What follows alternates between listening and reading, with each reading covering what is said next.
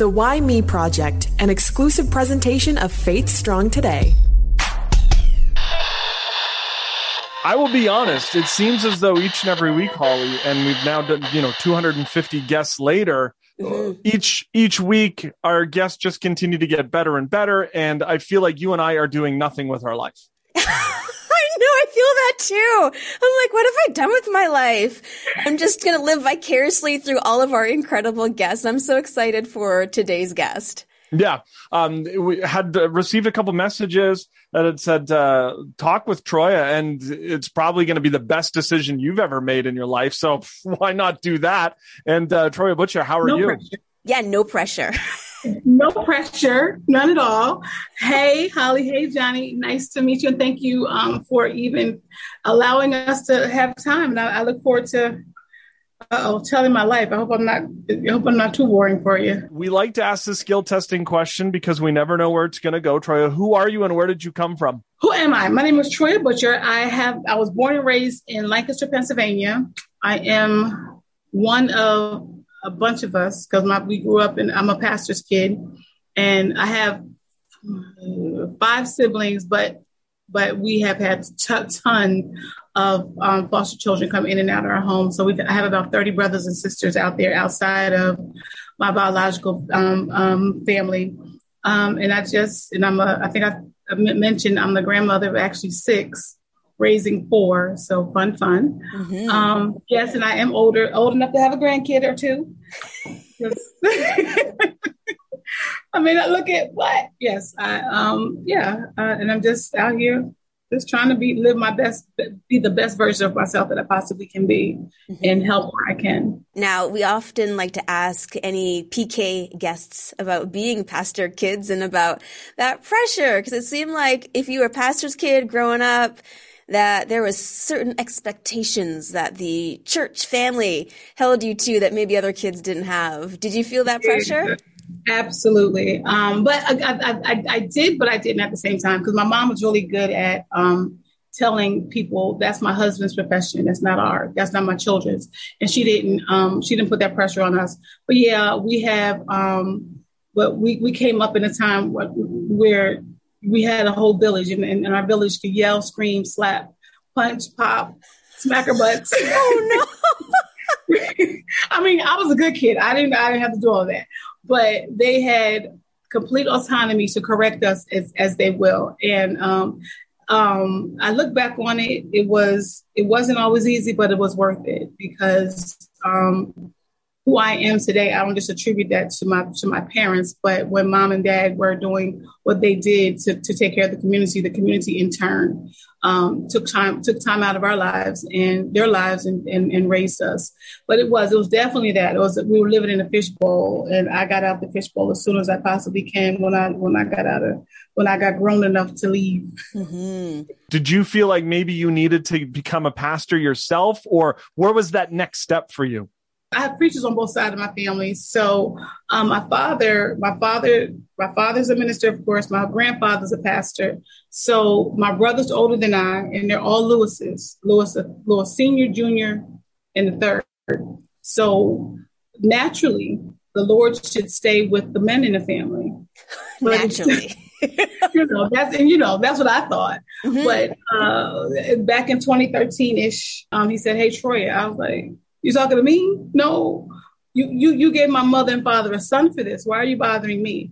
So no, I never, ever, ever, ever, ever, ever ministry, yes, but never, ever, ever decided thought that I would become a minister um, or or ordained anything. Um, I, I love the Lord, and I, I we're we're singing family. So just I'll just sing every now and again. I'll I'll encourage somebody every now and again.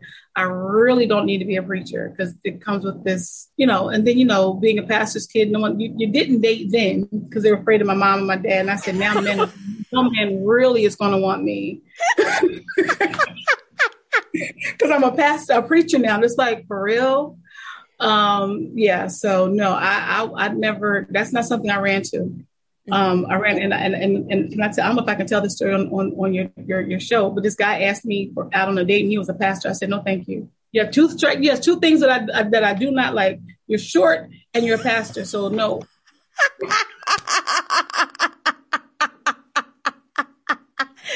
love that. Oh. See, growing up in the church, we had lists, right? Like, okay, you have to love Jesus.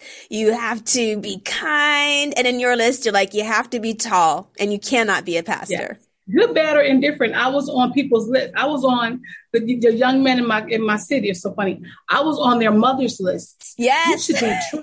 No, you should not date Troy because Troy doesn't want to date you. Yes. But I was on, you know, I was on plenty of lists, and I was like, Ugh. I tell I'm silly, and let me tell. I, I should have said that from the door. I'm silly. I, I love I it. People, I tell people all the time, if I had a Christian, I, I, it wouldn't work for me you said you had to get out of the fishbowl. Where was getting out of the fishbowl? Where was you then leaving to go somewhere else? Well, I went to college, um, and I, I, wanted to go as far away as I possibly could. But my mother said, "We don't know anybody in Louisiana." I wanted to go to Grambling State University. My mom said, "We don't know anybody out there." I was like, "That's the point." But ended up I ended up going to a local school where it didn't matter because everybody knew me, knew who I was. Um, and then um, I think at some point I said, you know what, I just need. I was trying to figure out who I was, and I, and I knew I couldn't do it here. Um, and I ended up going to the military. So I went to the I went to the military in 1989. Um, I enlisted to go into the military because okay. I had to figure out who I was, and I couldn't here. What were some of those main challenges for you in military? I've had some friends who have gone for tours and it changes a person having to deal with that. So who did you discover you were when you were in the military? Um, well, I've always known I was a strong minded, strong willed person. And the military just reminded me, okay, all that strong mindedness and willingness, you still gotta you still gotta let someone lead you. Hmm. And you still be you still have to be a follower before you can lead and um, but it also it also pushed me up with limits physically, emotionally, mentally that I was that was it grew me up, and, and I think it, it helped groom. It, I think the per- first Persian Gulf War really grew me up when I was when I was shipped off to to a war, um, and not under not knowing whether I was going to come back, and made me appreciate a lot of things. But also, I think that's where um, even though I was grew up in the church, I didn't have a relationship with God, if that makes sense. Yeah. Um, and when I was overseas in the Persian Gulf War and the Scud missiles were hitting, the only thing I knew to call was Jesus. And because I was raised to teach that as you just call on the Lord. and I was like, Jesus, I'm not leaving. I have your hand and you have mine. I'm not leaving you now because you now you it's a per, I, I became I, he became personal. My relationship with God really became personal because I didn't know whether I was ever going to come back home or not. But I did know if I didn't, at least I knew that when if God decided to take me home, that my relationship with Him was a real one and not the one, not not, and I was living on my own faith and standing on my own relationship with Him instead of what I was taught in the church, which was great, and I'm glad I was taught it. But now I understood what it meant to have a true relationship with God. What was it like to be a, a female in the military? Mm. I've uh, always wondered that because I can imagine it's very male dominated, kind of like the media, very male dominated, right. and you have to find your own way of being you in the midst of a bunch of dudes. You do, and you have to, you do, you have because because again, didn't ask it that you're black. You have that's a whole nother right. That's that's a whole nother conversation. But to be female in the military, there were a lot of us, and they were. Um, I was fortunate in the fact that um, I was good at what I did, my job. I learned my job really well and I, and I don't know that I just anyone. And then I was, I was, I tell people all the time, I was a knucklehead. I was strong. I was, I was that strong willedness just came out when I was in there. And it, and we, there are challenges and um, whereas you, you, you can be, um, people will say females can't do this and we can't do that. And then we have to show them, yes, we can. We're, we're just as good as you or, um, but like I said, fortunately for me, I never experienced a lot of those things. I've never experienced any of the um, the um, sexualizations. I've never, I was never um, physically or, or, or emotionally abused in that manner. So I mean, I was fortunate. God was really looking out for me because everywhere that we went, I, it didn't matter my gender. We were just we were we were all working together. We were all trying. We all had a mission, and we all had to um, and we all worked together. But I've I've, I've heard stories and seen people, I'm like, why, why would let somebody treat you like that? And that's the other, that's the other part. Um, the military and any other place, you have to, I believe that you must stand up for who you are and not accept any kind of treatment. and that and my, because of that, I think um, it, it, it, it worked in my in my my favor sometimes, and in the other parts it didn't. Um, because I've always been that speak your mind kind of person, and sometimes that got me into into trouble. But then the other part, but but the flip side of it is there um, they I gained the respect of a lot of people because I just wasn't allowing anyone to take advantage of me. Yeah, I can't imagine. Uh, I remember I was a little bit, I'm a little bit younger than you. And I remember sitting in uh, school learning about the war. And it was like my first experience of like hearing about war. And I just remember praying for the soldiers and, um, what a difficult season to, to go through being deployed, not knowing if you're coming back. Um, coming back, what was that like? I was so excited to come home. I, I mean, because I was over I was over there for 356 days. What is that um, allowed? it, was. It was wartime, right? Um, it was funny. Uh, we're from Pennsylvania, so we, we flew through Philadelphia, and we were like one of the last flights that came. And the news, the news. I didn't know then, but my whole family was there to greet us and it was. But so to see them and for them to be uh, in the new, we were interviewed by the newscasters. It made us appreciate um, America, but also it was because sometimes because because it, it was different for us over in the Persian Gulf than it was for the Vietnam veterans coming back. People actually appreciated us. And um, and they there we knew people were praying for us. And, and people and the people the folks that I was with they said we are appreciate we know a whole church because my dad the whole church is praying for us.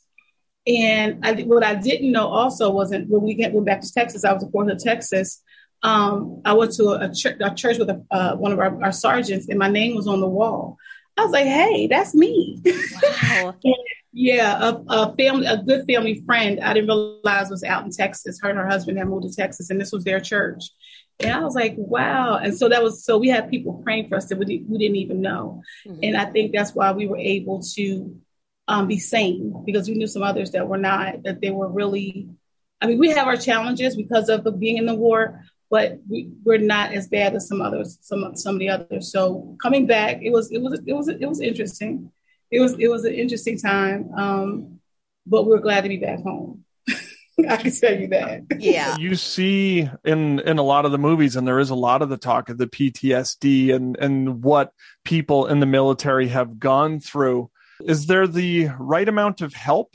Because I feel as though we're working towards helping, but there might not necessarily be uh, enough help for our veterans. And there's not, if, if, if, I'm honest. And I've been fortunate. Like I said, um, I because in the military, the the the um the standard is if you're you don't you you keep moving the mission has to go on and we're not supposed to really not if you get hurt you're not you're just supposed to push through so that's always been our mentality that was our that's how we were trained and so for, for 20 years i guess after the war I, I was kept i was maintaining but not realizing i was suffering from ptsd and it looks different for every person um, for me it was um, i was it didn't matter what time i went to bed i was always up at two in the morning because that's when the scud missiles were hitting and I, I didn't realize. I thought that was my that was my normal, but it wasn't. I was after. So when they realized that I had PTSD, they they had they they um the VA did do everything that they were supposed to do or help me. But at the same time, I, I'm a, I'm a thyroid cancer survivor,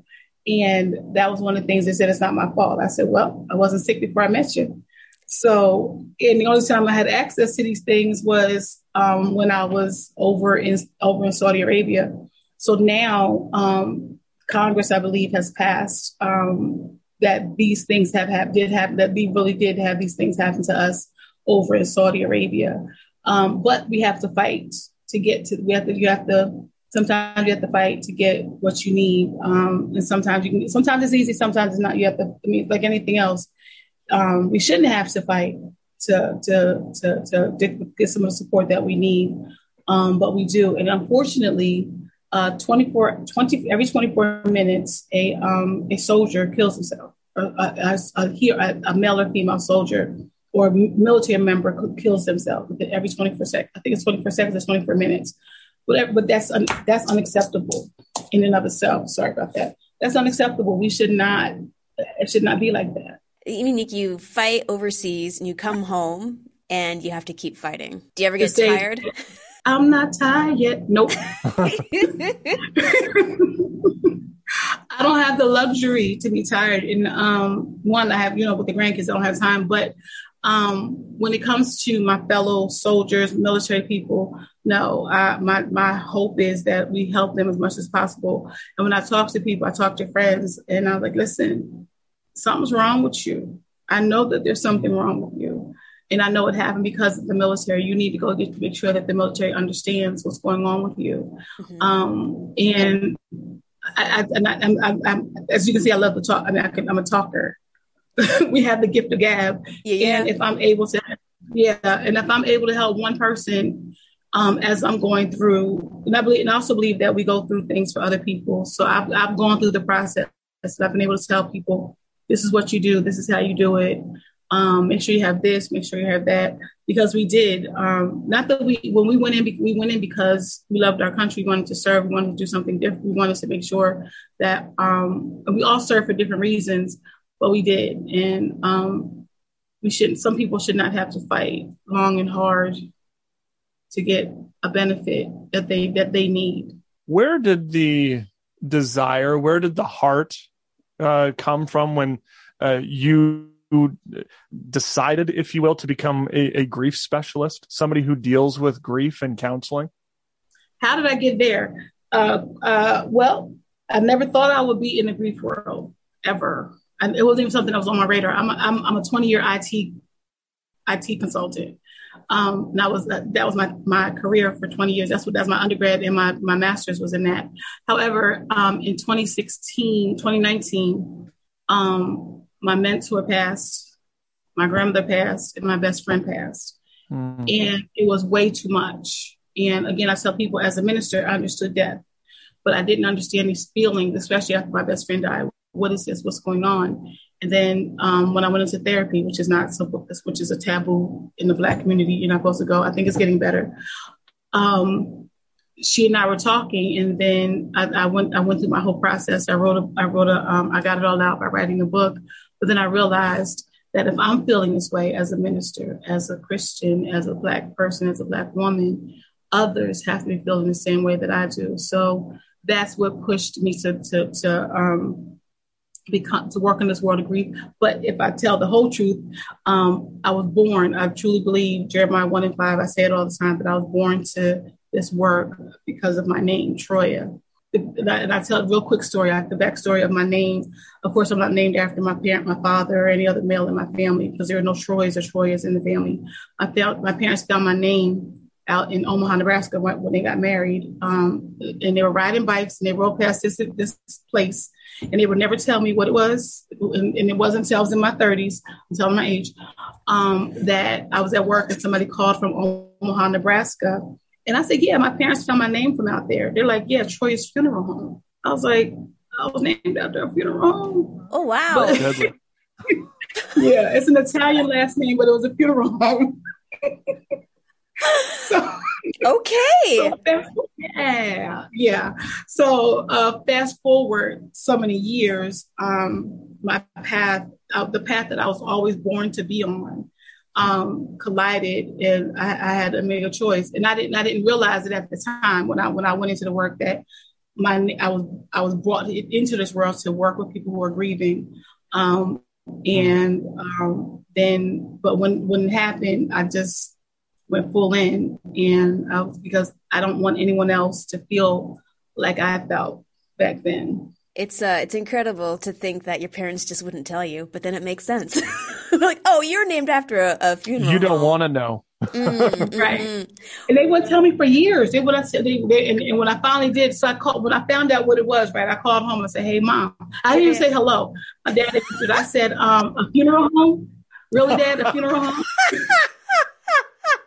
And he goes, Katie, who told her? I said, I can still hear you. Gotta hit the mute button, Dad. Right. And she and my mom, true, true to form, my mom got on the phone and said, um, she said, Well, it's a pretty name and don't nobody else have it. So what? I was like, I'm not disputing my name. I love it, but I'm like, a funeral home? Again, not knowing um, that I was that guy that really, um, at some point, that, that I was really, and he was, and every step that I've gone through has prepared me for this, for this, um, for this new life that I'm doing, this new path that I'm on, the new grief work that I'm doing. Um, as hard as it is, it's so very rewarding, and I'm and I'm blessed that um, that God chose me to be in this in this field. Mm-hmm. We're eventually going to tell my cousin Nike where we where he got his name. oh, oh, oh, no! um,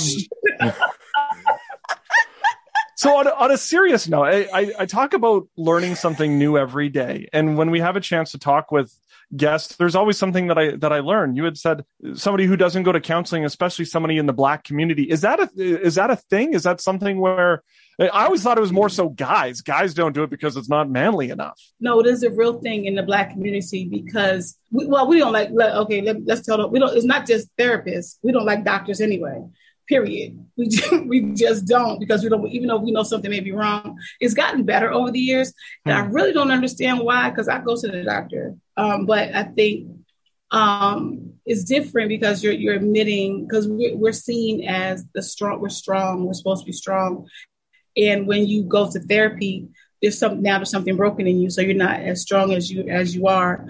Um, hmm. instead of saying instead instead of we need to reverse that thought process going to therapy is not not that's that's being strong mm-hmm. because it's helping you to it's helping you to navigate the feelings that you were having um, and it's helping you to to grow and that's what it helped me to do and i think we um and that's one of my um goals and then then then the whole grieving part you just don't do that um i, I make the joke all the time. The church knows how to get a, a family from from funeral to the repast and then then they let then they're off then they're left in their own devices and that's when all the, the noise of the loss begins after um, you're no longer getting chicken dinners from people or they're not sending every flavor of soda and you don't drink soda to, your, to your house and then we tell the universal and i said people get i don't know if people get mad when i say it but the universal lie is whatever you need let us know Mm. And we expect the onus to be on the person who is grieving, trying to navigate this new life mm. that they're living to say, I'm broken. And then when you come and tell them, I'm broken, oh, well, you should be over by now. Yeah. But wait, so what you said on me coming to you really wasn't a thing? so yeah, so it's, it's, it's, a vicious, it was a vicious cycle. Um, people needing help but not being able to get it because and it's mainly because people don't really just don't, they don't understand what to do with somebody who's still crying a week after the service. Culturally, too, in North America, we just don't grieve well. Um, we're bad mm-hmm. grievers, and there's so much to grieve. It's not just when somebody passes. Mm, it, you right. know, my daughters are going through a season of grief because we moved across the country, so they're grieving the loss of the familiar, the loss of being right. able to see their friends all the time, or their their grandma. And I think it's important to teach our children how to grieve. And, you know, you're a grandma. What are some of the things that you're doing to help the next generation be able right. to process their grief so that they don't have right. the same problems as us? Well, I think one, I, um, the first thing that I, I created, I create, I did create because we were talking about that. Because again, one of the th- one of the terms that I learned in this grief journey is that grief is the loss of a person, place, or thing mm-hmm. that we're emotionally attached to. And just because what and, and the person can, can be leaving, living, excuse me, you can still miss them. Like you just said, with your daughters moving across the country, my grandchildren they they moved. I had to get them from Georgia, and I'm in Pennsylvania, so they lost their familiar. So you know, you, uh, for me, let them. And I believe that about. But one of the things I always say: acknowledge the pain, allow, and then take 15 minutes to just process that. And how about? And, and then recently, I created a kids book to um, called You Matter, um, You Matter Kids, to help children just talk through what they're feeling. Um, and we talked in this one, we talked about the best friend. They didn't know where their best friend was, and how does it make you feel? How does it one make you feel have a have a best friend, but then how does it make you feel when you can't talk to your best friend or does something happen to your best friend? And then then we have this extra added nonsense that's going on in the world that we have to try to help our children navigate so that they're not afraid um, of the school environment of, of all these different things. So um, it's important. and somebody says that they're, they're not they're babies, yes, but they, they have little minds that that are growing and expanding every day. I think it's fair. And when my grandmother passed away, my grandson may have been like four or five, but he knew her. He knew her, so it would have been um, wrong of me not to let him know what was going on. I used language that he would understand and I let him see her, but he now he didn't. I didn't. Well, grandma's gone away. No, grandma, she she's went to heaven or something along those lines. I can't remember exactly what I said to him, but he knew that that that grandma. I, I talked to them, and it's okay to talk to them because they can understand a whole lot. Because unlike us, we have they have the internet and everything else. Yeah, right. Information is completely accessible on a whole new right. level. Yeah. Exactly. The last three years for everybody has been the longest 17 years of my life. and so now there's different forms of loneliness and mental health and grieving, and we can just continue to pile on that list. Mm-hmm. Is is there a best advice that we can give someone who is going through something, or is there a a one size fits all answer? There is not. Um, and the, the, the, truth of them, there's two, there's two truths about grief that I learned that, um, again, walking through this journey, um, one is that grief is as different as the person's DNA. So no two people are going to grieve the same ever. Some people will be very stoic and they'll they'll just take it on the chest and keep it moving. Others will just be a, a mess. Um, and so it really, and then, it adds, it depends on who the person is in relationship you have with the person who is dying and or the thing that you're losing. I keep saying the person who's dying, but the thing that you, that you have lost, um, and how you're attached to that. And then the other part, which really angered me when I, when I got into this grief world was, um, spoiler alert. I say it all the time. Grief never goes away. Mm-hmm. Because there's always going to be something to remind you of that thing, person, or place that you have lost.